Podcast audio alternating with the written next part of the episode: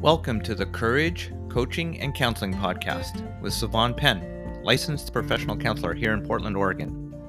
Wherever you're at in life, this podcast will inspire and encourage you to be more brave in life and take the next best step between where you are and where you want to be.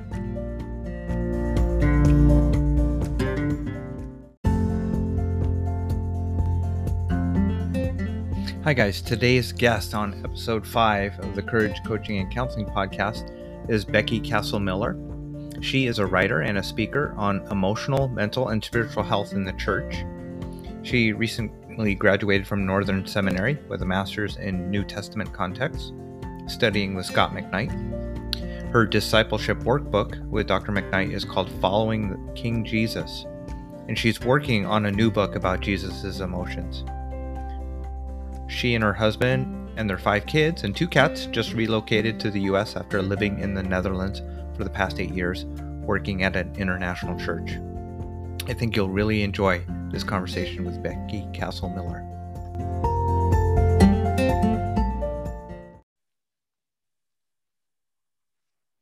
Hi, Becky. Welcome to the coaching.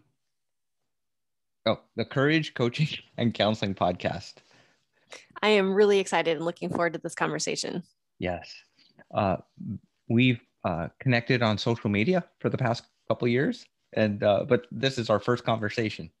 Yes, I'm really glad to actually talk face to face, not just by typing on Facebook. Yeah. So the uh, let's start with with your background for for listeners. Sure.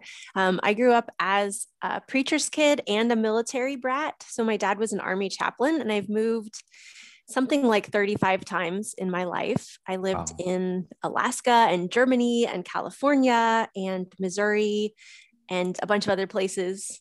Um, went to college in Oklahoma where I met my husband. And we lived in Rhode Island together for about eight years. And then for the eight years after that, we were living in the Netherlands and I was serving on the pastoral staff of an international church. And we've just moved back to the US about seven months ago. And we live in Wheaton, Illinois now.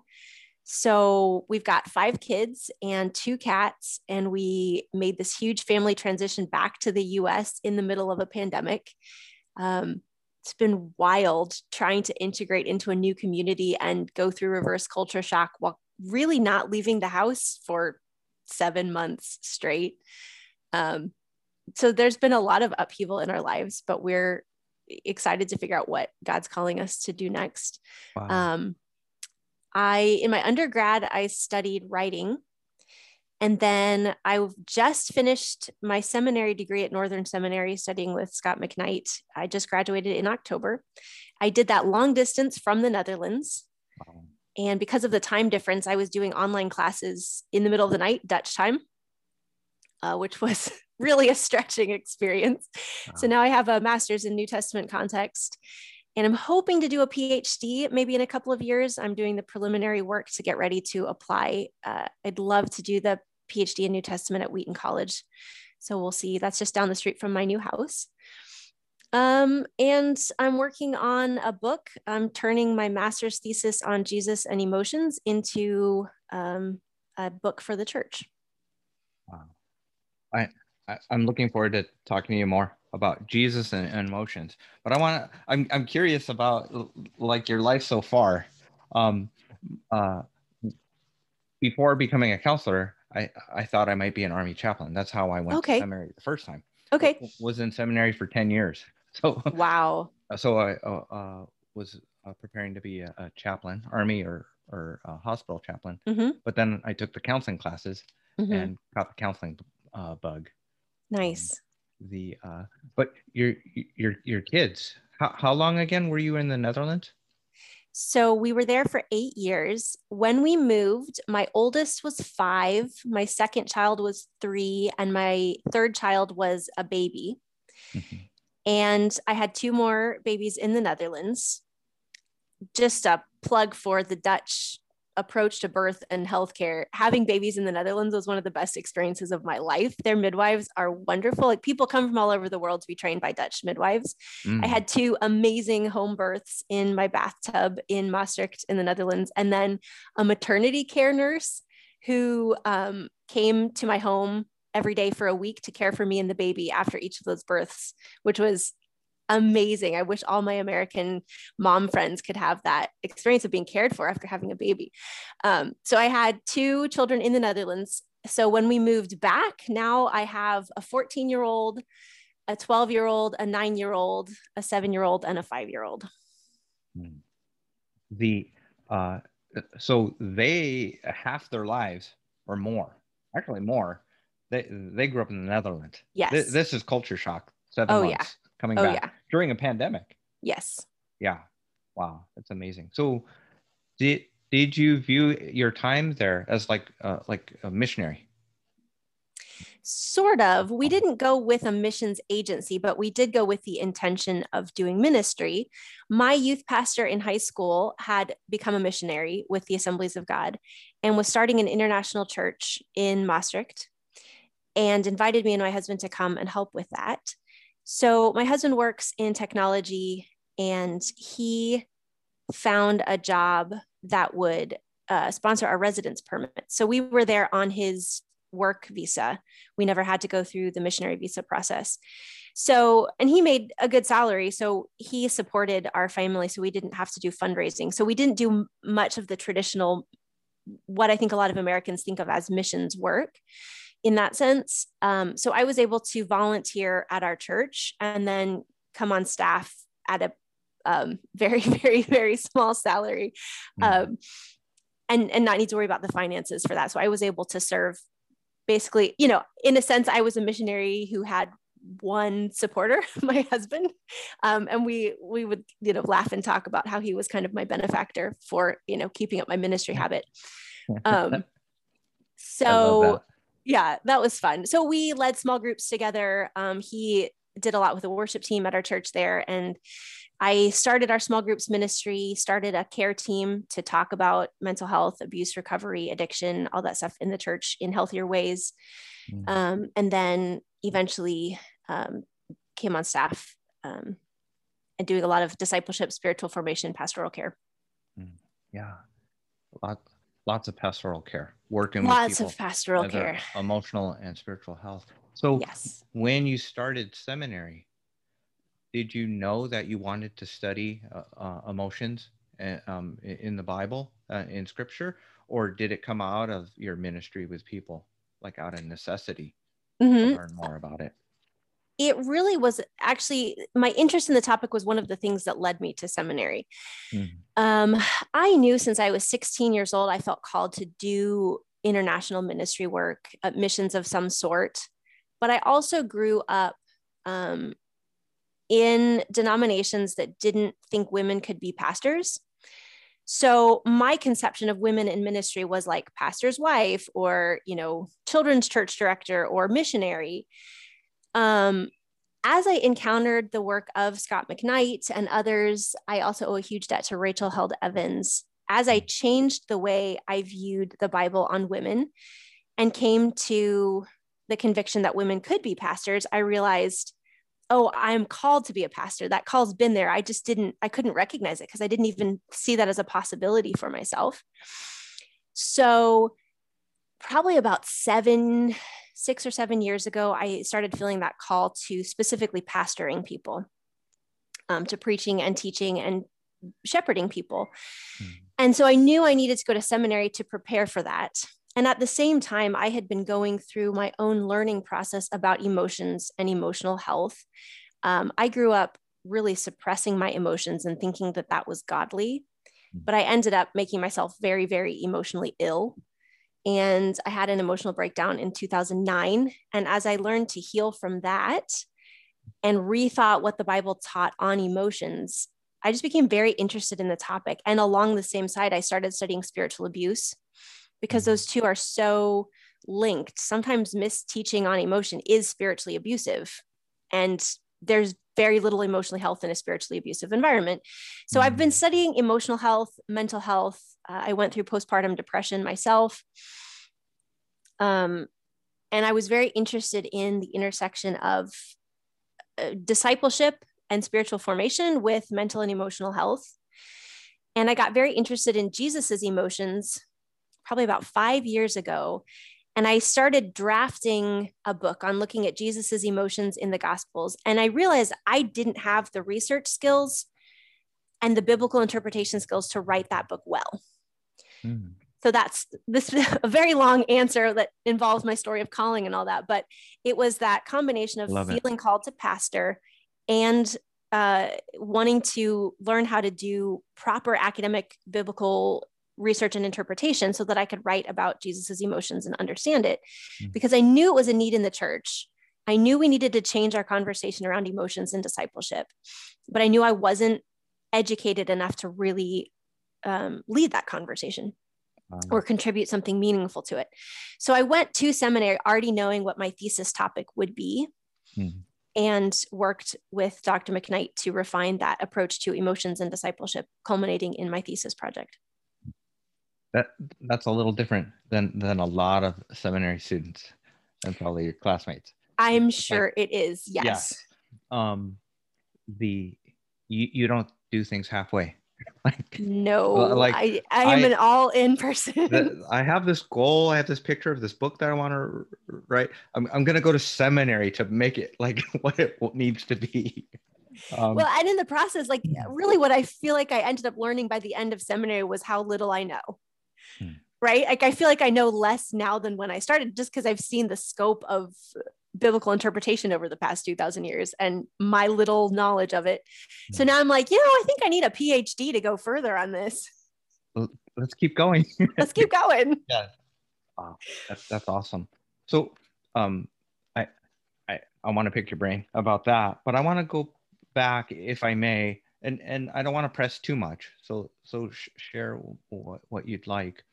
Uh, but I want to ask you about 2009 mm-hmm. and, and the breakdown because I think a lot of folks that struggle emotionally, um, they they're scared of having a breakdown, a mm-hmm. nervous breakdown.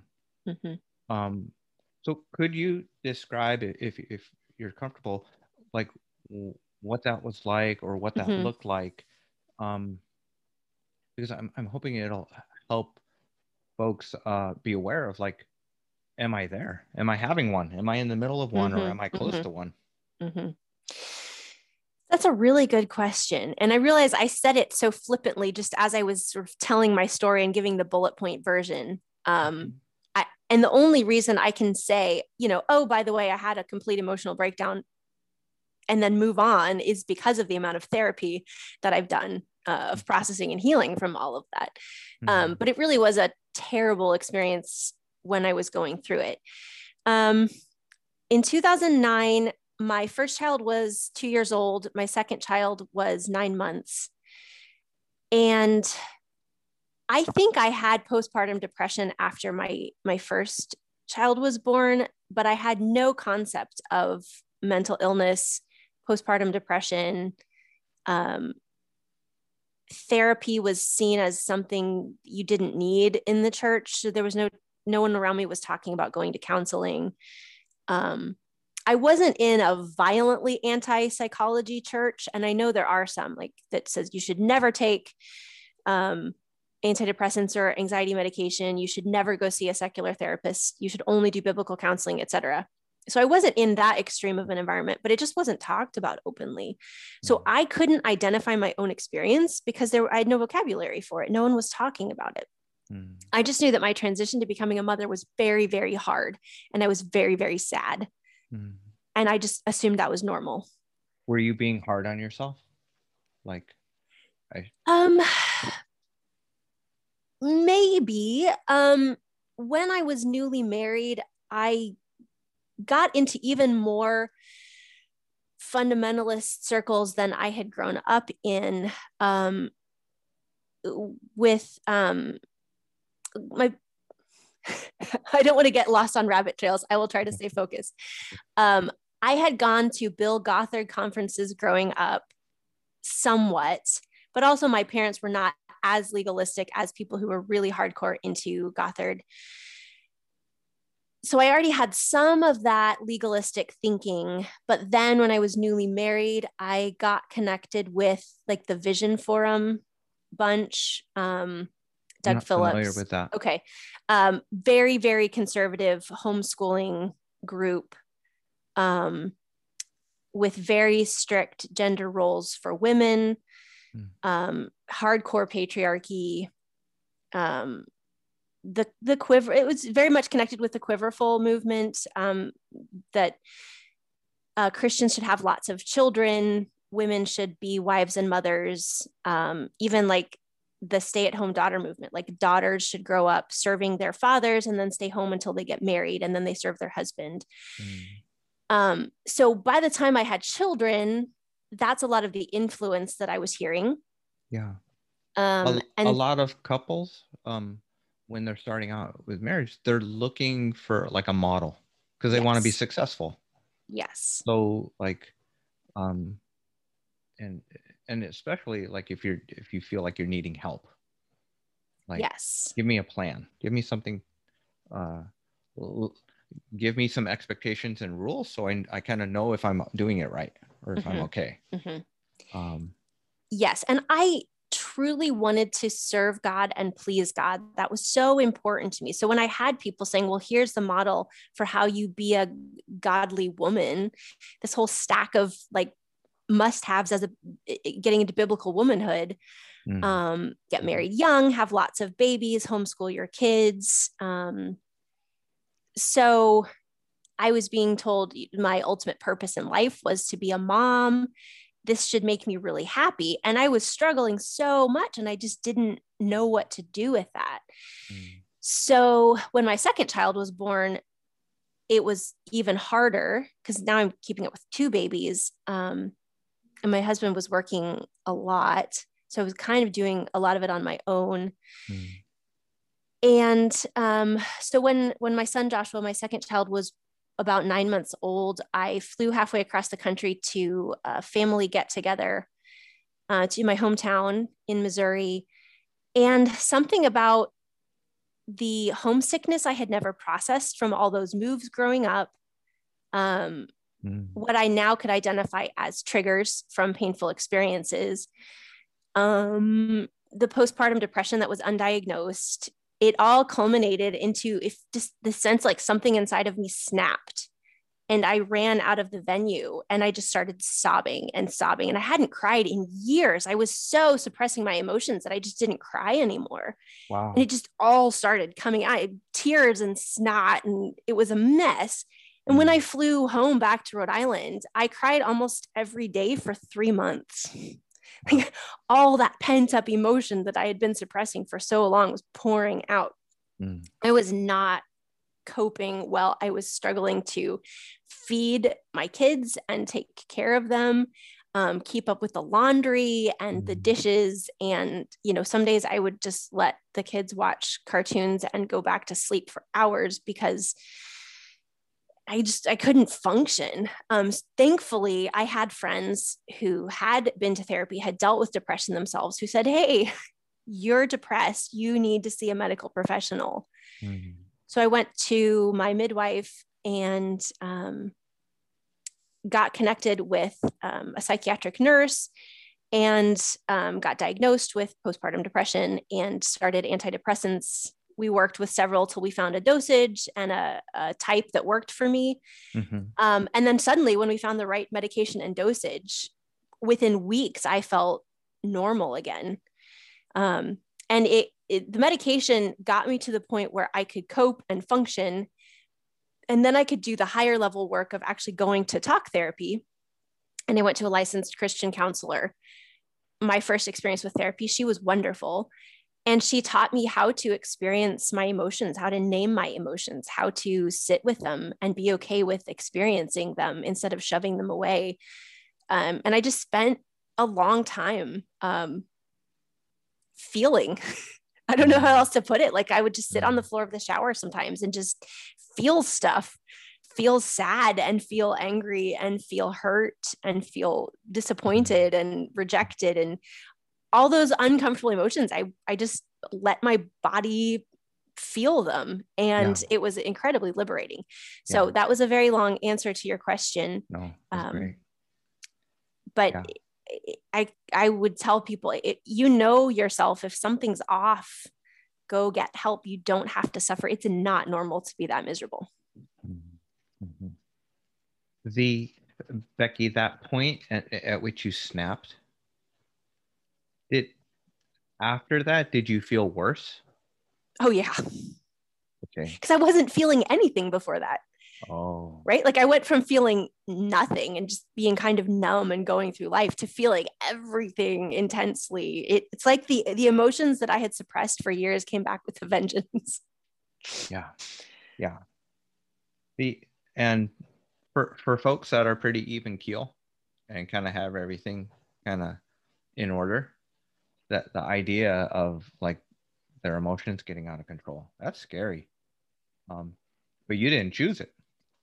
No, it it was like I had kept it at bay as long as possible, and then I couldn't. Like the wave and weight of it was too much, and it just knocked over my barricades and mm. swamped me. That's a great picture. The um, you're so expressive. Like I follow you on Instagram, and do you, do you feel like a different person from from when you weren't feeling anything? Yes. Um, in a good way. Like I can look, hmm, I should say, in some ways, I feel like I'm a different person now. And yet, in some ways, I'm back to who I really am. Mm. Um, when I was in, when I was a kid, when I was in high school, I was a really passionate person. Mm. Um, I was very expressive. I've always been very dramatic. I love acting and performing. I love costumes. Um, I even use them now, like in Bible teaching. Give me a costume any day. I'll give you a character monologue from the Bible. That's one of my favorite things. um, so after college, though, um, and there there's a lot of abuse in there as well. I was sexually abused as a child and in college, and mm. I think abuse really shuts us down too. I mean, when we experience trauma, our brains can't cope with it. And in mm. some ways, our minds use numbing or shutting down as a coping mechanism. Yeah. So, a lot of things, um, cynicism with re- religious hypocrisy, I saw at my Christian university. Um, that combined, like all that homesickness of moving and the grief that I had never processed, leaving home for college, um, abuse that I never had words for, um, mm. all of that contributed to that numbness as well as this overwhelming belief that christians should always be happy um, there's not space for bad emotions negative emotions in christianity um, and if i'm doing god's will i, I must be happy about it mm. i'm not allowed to grieve if i'm if I lose something because I'm following God, like I shouldn't grieve that. I should just be happy. So I n- never had any way of processing grief. So all of those things combined led to that numbness and then this huge rush of I can't cope anymore. Mm. Emotions all coming out. Um, then it was tumultuous and crazy and hard. Um, and then I got to a healthy place after therapy, um, but I never really went back and dealt with the abuse trauma mm. until about 2018 when sexual assault was so prominent in the news. Yeah. I started having physical trauma symptoms. I remember being at the library trying to write a seminary paper. Um, and there, there was just this national discourse about sexual abuse thanks to the Me Too movement, which is a very good thing, but it's very triggering for survivors. Mm. And we're sitting at the library and my hands started shaking. Like, that's so weird. What's going on? Mm. And um, then I started having flashbacks and I started dissociating, like like being out of my body and all of these overwhelming like stuff I thought I was fine with hmm. was hitting me. Um, so I started doing some reading and realized I probably had complex complex post traumatic stress disorder from repeated trauma over time. Mm-hmm. Um, so about two years ago, I reached out to a therapist that I knew through Twitter and asked about doing EMDR, which I had read about is a good treatment for complex post traumatic stress, mm-hmm. um, doing EMDR over video calls. And he got back to me a few months later and said, Hey, I've just been trained to do this.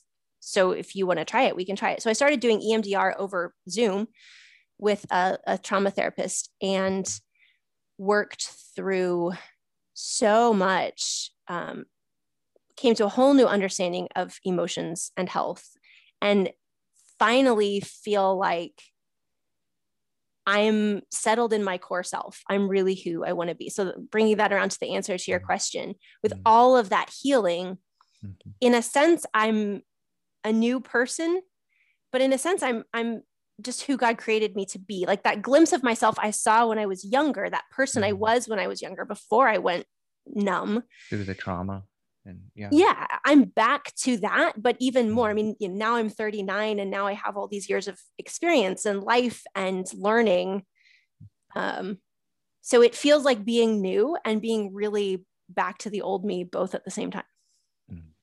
yeah yeah um the your uh your your healing like you're you're able to talk about it um but but it's taken years.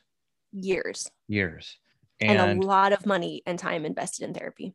And you you you got to a level of, of healing dealing with the postpartum depression to feel like but there, there was more oh yeah um and uh but but you but but you got the help that you needed you didn't um uh, stop short. Your your EMDR therapist, your trauma therapist, is mm-hmm. is he a Christian? Yes. Therapist?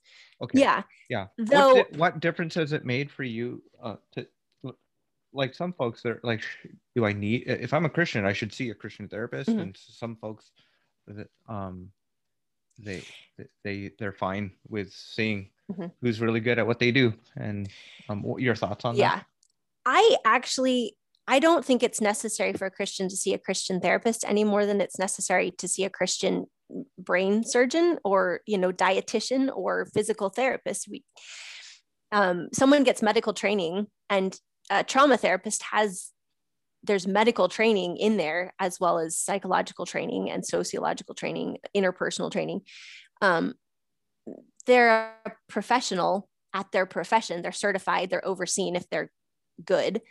Um, if they're doing things right, it doesn't matter if they're a Christian from that perspective, they can effectively treat you. The psychiatric nurse who diagnosed my medication was not a Christian and she saved my life. Mm-hmm. Um, so I would caution Christians not to get so hung up on needing a Christian therapist that they don't get help if they can't find the perfect person.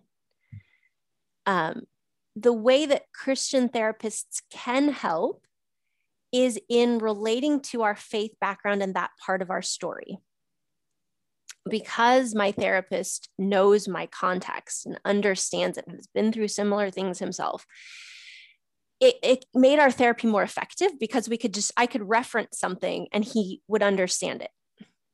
Um, you know, like I can talk about um, deconstructing like Bill Gothard's views on mental health help. And he like he already knows like i don't have to explain the whole thing. He understands the context. So we can get farther in therapy faster because we have a shared context. Um he is very aware of the sexual abuse scandals in the church which i've researched as part of my spiritual abuse research. Um so we can talk about concepts from that. Um so there are benefits to having someone who can understand your denominational background, some of the church trauma, especially when you're dealing with church related trauma. Mm. A Christian therapist might be able to understand that in a unique way. But there's on the other side, a non Christian therapist might be able to say, Hey, what you're experiencing is not normal. That's cult like behavior. Like I can tell you that from the outside, that's not safe. Get out of that environment. Mm. Where a Christian therapist might not be able to tell you that. So there are there are pros and cons to both. Um, I would personally advise someone to stay away from biblical counseling which may sound bad because I'm a pastor, but like nouthetic counseling that believes in only using the Bible and doesn't believe in using any psychological or trauma informed therapy training, I would encourage people to stay away from that specifically um, and actually see a licensed therapist with proper training. Um, one thing my therapist does that's helpful is even when we're doing EMDR, and he does this to the comfort level of each client but we'll say do you want to invite the holy spirit into this like what can the holy spirit speak into this situation as we're reprocessing these memories and that's been really helpful for me mm-hmm. and that that might be something a, a biblical counselor um, might also do. Right. And I'm yeah. yeah, someone who like someone who counsels from the Bible. I'm not saying that's bad. There's like a particular school of thought that rejects anything but the Bible mm-hmm. As a counseling tool that I think can limit the the growth and health that we can get from a therapist. Um, certainly, as a as a pastoral counselor, I will use the Bible um, as I'm encouraging people. Um, I f- forgot where so my train of thought went a million directions. I forgot what I was going to say, but anyway. Well, the um, I'm I'm curious. Uh, in ministry in the in the Netherlands, and um, it's uh, are, were there cultural differences with how emotionally healthy the uh, your, your, your church was um, and I, I, I maybe the more important question i have is as uh, as a minister uh, your thoughts on how spiritual direction and mentorship and discipleship how that can like come alongside folks that are in therapy or mm-hmm. folks that maybe they're not ready to go to counseling because they're they're kind of scared of that, but but they they want to pursue emotional health. Um, mm-hmm. for for li- listeners in church leadership, what would you say, Becky, mm-hmm. from your experience? we were an international church not just cross cultural so it wasn't just oh. american and dutch it was it was multicultural so we had people from you know, average Sunday, maybe 30 different nations. We had Amazing. over 100, 100 nations represented over the time I was at the church, people wow. coming and going. So I got to learn about what churches taught about emotional health all over the world. I had conversations with a friend from Kenya about it, um, a British Nigerian friend. We talked a lot about her culture's view on emotion, um, how her Nigerian parents contrasted with her experience in the UK. Mm. Um, talked with German friends about emotional health, Brazilian. So it was really cool to mm. get a global perspective on different church perspectives on emotional health. It, it widened my experience and my knowledge mm. greatly. Um, and it was interesting to see some of the negative exports from American Christian culture. Um, damaging people in other countries. That is such that's such a shame. Um, like a friend mm-hmm. from Nigeria told me that the Tim LaHaye book, um, The Spirit Controlled Temperament, um, got to her in Nigeria and really damaged her emotional health. Um, I actually did a lot of work on that book in my thesis, and it, it blatantly calls si- uh, emotions sins, which I think is very damn like it's anger and fear are sins. I don't agree with that at all, and I can see why that's really damaging. So mm. I hate to see that the American church has exported some unhealthy ideas around the world. Um, to answer your other question, I think that uh, spiritual direction and spiritual formation and discipleship need to work together with therapy for Christians. My friend Kristen Kansiewicz um, has a great website, churchtherapy.com. And her model, uh, she just finished her PhD in psychology. Her model is to have a licensed therapist on staff at a church, paid for by the church, like paid a salary from the church, with office space from the church, doing professional counseling for people in the church for free or low cost. Like the church funds the therapist so that the congregants can access therapy, especially in a low income place like she was serving in inner city Boston. Hmm. And with the client's permission, they work together with the pastors to help someone's holistic spiritual, mental, emotional health. So the pastors will do what pastors do, which is soul care, biblical guidance, discipleship, helping someone grow in faith. The therapist will deal with trauma, addictions, mental illness, medication, and they work hand in hand to help the person get holistically healthy. I love that model. I would love to see that replicated more. Hmm.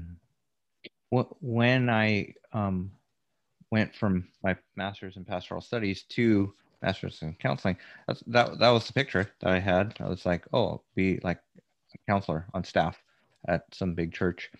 There's some like logistical and ethical things to kind of wrestle with uh, with that, but I but I do know um, that there are like some big churches in Texas that that do that. Um, and I'm kind of jealous um, that they get to do that. Um, but yeah, uh, caring for people holistically, and um, and not spiritualizing everybody's struggles as Right. sin, Right. um, or you're doing something wrong, or lack of faith. right. Just so damaging. Um, so the so I, I want to ask a little bit uh, about your thesis, Mhm. and then and then uh, transforming it in, into a book. What has been your response, the response to to your thesis, or or like as you talk with others about it and kind of share you know, what you've been learning? there's a huge interest in emotional health in the church now. And we can thank authors like Pete Scazzero, who wrote Emotionally Healthy Spirituality, for really opening that conversation and really helping make it okay to talk about emotions in the church. Um, authors like our friend Marc Alan Schelske with his book, The Wisdom of Your Heart, he did a lot to advance that conversation. Mhm. That's a really important book. So it's becoming more and more talked about, but people are still hungry to learn more. I just ordered like five new books that have come out in the past three years on emotions and the church and discipleship and spirituality. I'm looking forward to, to reading through that stack and updating um, my understanding with what's being written out there now.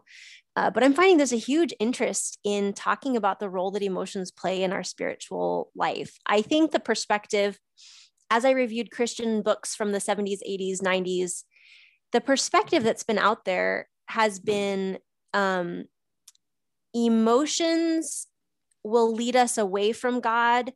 We can't trust our emotions. We shouldn't listen to our feelings.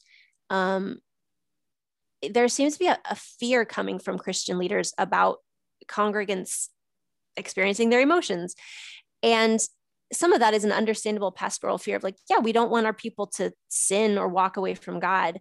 But emotion becomes the target in I think a way that it, it's not warranted. Um, the work that I've done in looking at emotion in the Bible, looking at Jesus's expressions of emotions, looking at what neuroscience is discovering about emotion, um, like the new theory of constructed emotion, um, I, I, which actually I think accords really well with the biblical's view on emotion that emotion isn't divorced from thought. Logic and emotion are not opposed. They're all part of the same process in our minds. And our emotions actually prepare us to take action toward a goal. Our emotions show us our values. And as we change our thinking and our concept system, we begin to construct different emotions, which I think leads well toward emotional discipleship. Like our emotions can be discipled just like every other part of our lives. So I think that it's emotions don't lead us away from God. Our, our emotions are actually really important part of our obedience to God. Mm-hmm. Our emotions motivate us and help us keep going in faithful obedience. Our emotions help us move toward the goal of serving others and loving God and loving our neighbor. And our emotions help us enjoy life. God created us to be emotional. Jesus is emotional. So I think we need to change that perspective on emotion in the church from being something to be afraid of and to oppose and, and being something that we should embrace and disciple. Mm, yeah. As, as we embrace that, we, we become more, both more human, but also more like Jesus. Yes. Um, the, um, be, because, you know, some folks like, they like to emphasize that love is an action and it's a decision and it's a choice, but it's also an emotion and a Yes. passion. And uh, I love what you said. I'm gonna like rewind what you said about emotions. Uh, what I um, share with folks is that uh, emotions are like the fuel uh, uh, or, or the brakes, like the gas pedal or Mm. the brakes on on our decisions. Um, and and I think maybe that's tied to a little bit what you s- described as like discipling our emotions like training our emotions and some people they're going to be like oh discipleship training learning like i can i can do that part if emotions are involved uh, if that stuff is involved with um uh being emotionally healthy i, I think i might be able to do that Mhm. but uh just acknowledging emotions and i and earlier you said trauma informed yeah. uh care um uh, i uh you know if emotions are are are evil and leading leading people astray or making them vulnerable to being led astray um, then then we have to protect ourselves from that and not go Mhm. there. Mhm. But but if leaders could understand and parents could understand how important acknowledging emotions, the reality, validating it, and, and learning how to handle that well, then Mhm. we learn how to how to uh, grow our people, how to support our people better, how to help them uh, walk by faith uh, better. Um, and when we don't acknowledge or understand how um, powerful trauma is in the lives of our people, then we don't care for, for them well. And Yes, it's and just it's- so confusing and hard to go through it alone. And it's so easy for even well meaning church leaders to re traumatize someone Mm. by handling their trauma poorly. Um, the things that might work with someone who's not traumatized in the spiritual direction you give them can actually further harm and, and re traumatize uh, someone who's dealing with PTSD. Um, Can you So give an example of that, Becky? Like what what that might sound Um, like? It's easy to over you use the word over spiritualize it's easy to over spiritualize someone's uh, struggle. So if you see someone having an emotional response that seems disproportionate to the situation Mhm. you could look at them and say they're undisciplined they're immature they have an emotional problem and um, pathologize it or call it a sin issue or an immaturity issue. And treating them that way will only increase their self-loathing and their sense of not being good enough Right. that they're already overwhelmed with because of the trauma. Yeah. and you're Um, doing it wrong. yeah, and like it's telling them like you're you're a failure as a Christian. Well, they're already struggling. That's not going to help. Whereas if you understand, oh hey, this person has been through trauma. What they're exhibiting right now is probably coming out of hypervigilance. They're Mhm. seeing a threat where there's not a threat, and their um, self-protection system is is setting off alarm bells and going bonkers. And what I need to do right now is not tell them that they're failing, but be super gentle and let them know that they're not in danger Mhm. the trauma informed pastor can like de-escalate the situation and say you know hey did did something i say like trigger um a trauma response i'm so sorry can you help me understand what was triggering for you so that i can avoid doing that again like Mm. understand it's not an emotional problem it's a trauma problem Mhm. and it's not that they're emotionally unhealthy it's that it comes across as an emotional problem or a spiritual problem because you don't understand the trauma behind it um, so then encouraging them to get help from a trauma therapist and actually healing the brain damage from the trauma um, Mhm. Helping their their nervous system and everything come come into healing um, then their emotional responses will become proportionate because they're not experiencing triggers and hypervigilance and all of that so that's Mm. kind of an example like understanding trauma will help you pastor people better and not further damage them Yeah. That's really good, Becky. As you were describing that, I was thinking of like the ways we do church. We we do like really loud worship music, and we do a sermon, and, and give information. And I thought, uh, I love that stuff, but in terms of someone who's been traumatized, like how healing is that? And I, I, as you're just describing, I, I thought, man, we we need to slow things down, and we really need to turn down the volume to to, to actually get in touch with our emotions, or or the the the, the wounds and the, parts that need to be healed, and and kind of go slow with people to to allow them to to heal gent- gently. Mhm. Um, um, it, it's it's hard to see people suffer. We we want them to get better quicker. Um, I mean, I feel that as a as a therapist. Um, the it's so it's so easy to write people off. Mhm. Um, so I, I want to uh, talk t- to you a little bit about this. Um, just in the last few weeks, um, that the idea um, or or the reality of uh, folks deconstructing their faith Mhm. and uh, people like well covid made us leave church yeah um, but people leaving their faith um, and really reevaluating their faith. Um, how do you feel um, your or your your experience as a, as a pastor um, but but also like your research? Um, how does that intersect with with folks deconstructing and reconstructing their faith? You you said something really powerful in our conversation before you started recording that so much of deconstruction is people searching for healing from how emotions and other things have been handled poorly in the church in the past. I think that's profound and that's absolutely true. People who have been spiritually abused or given bad teaching um, are hurt and they need to heal from that. And part of that healing process is dismantling the damaging theology that hurt them in the first place. Uh, so much of who Jesus is is misrepresented in in some ways that we do church and we do teaching. The kindness, the gentleness of Jesus, we miss that too often. So I think part of of the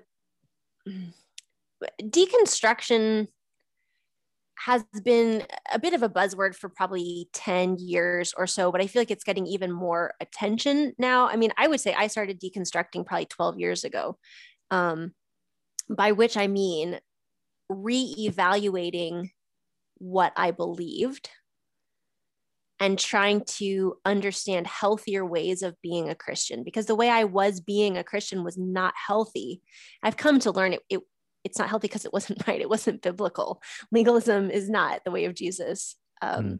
Harshness is not the way of Jesus. Abuse is not the way of Jesus. Mm. Um, I want, I want, I'm going to put those as uh, bumper stickers.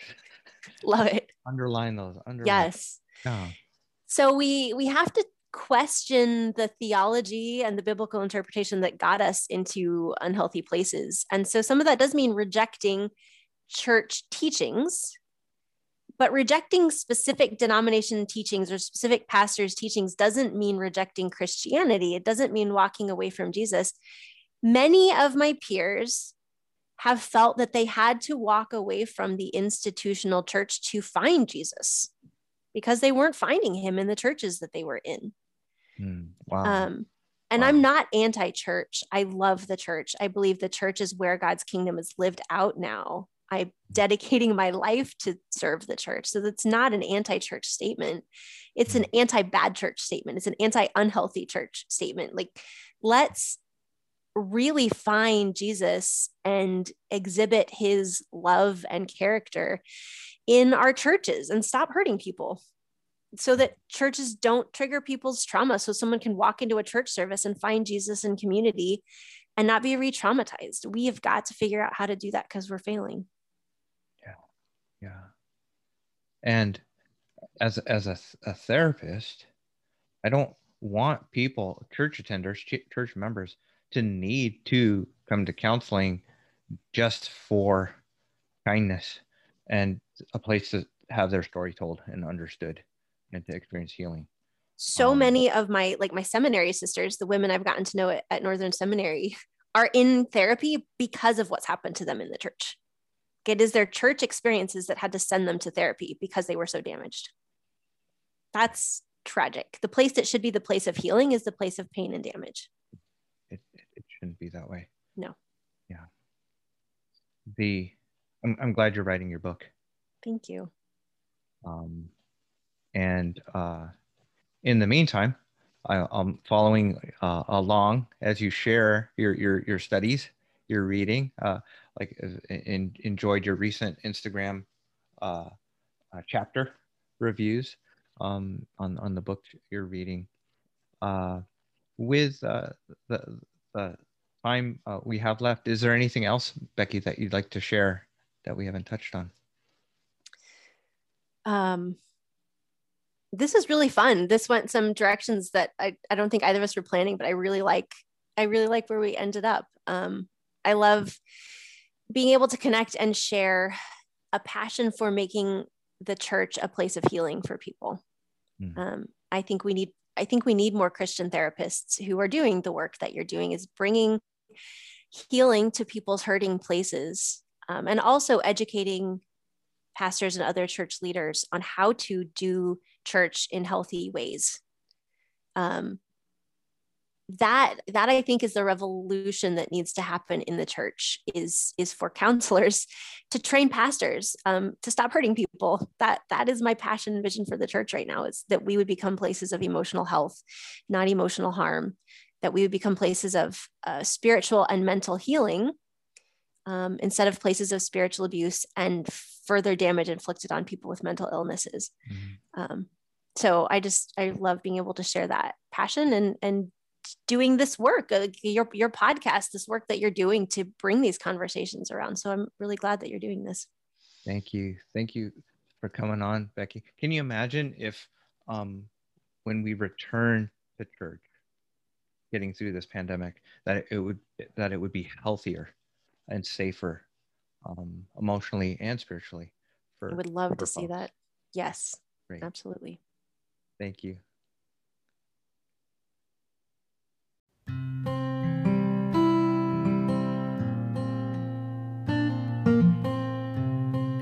Really appreciate Becky coming on the podcast and sharing so uh, openly about her story about her struggles with mental health and the process of healing that she's uh, gone through and continues to go through. And I hope it encourages you uh, if you're struggling uh, emotionally uh, to get the help that you need. Um, and uh, if you're not, if you, I hope it helped you understand uh, mental illness a little bit better and uh, that, that'll help you encourage and support loved ones in your life that might be struggling in the same way. I just, um, I, I am hoping to have more writers on, on the podcast, and uh, I just love hearing their stories. And uh, Becky, she's she's just so uh, energetic and, and articulate. I, I am looking forward to hearing, uh, reading her book um, uh, eventually and uh, in the meantime, uh, she's uh, like like we mentioned, she's uh, posting on Instagram and sharing what she's learning and reading. So I, I think that'll add value to your understanding and uh, following along with her.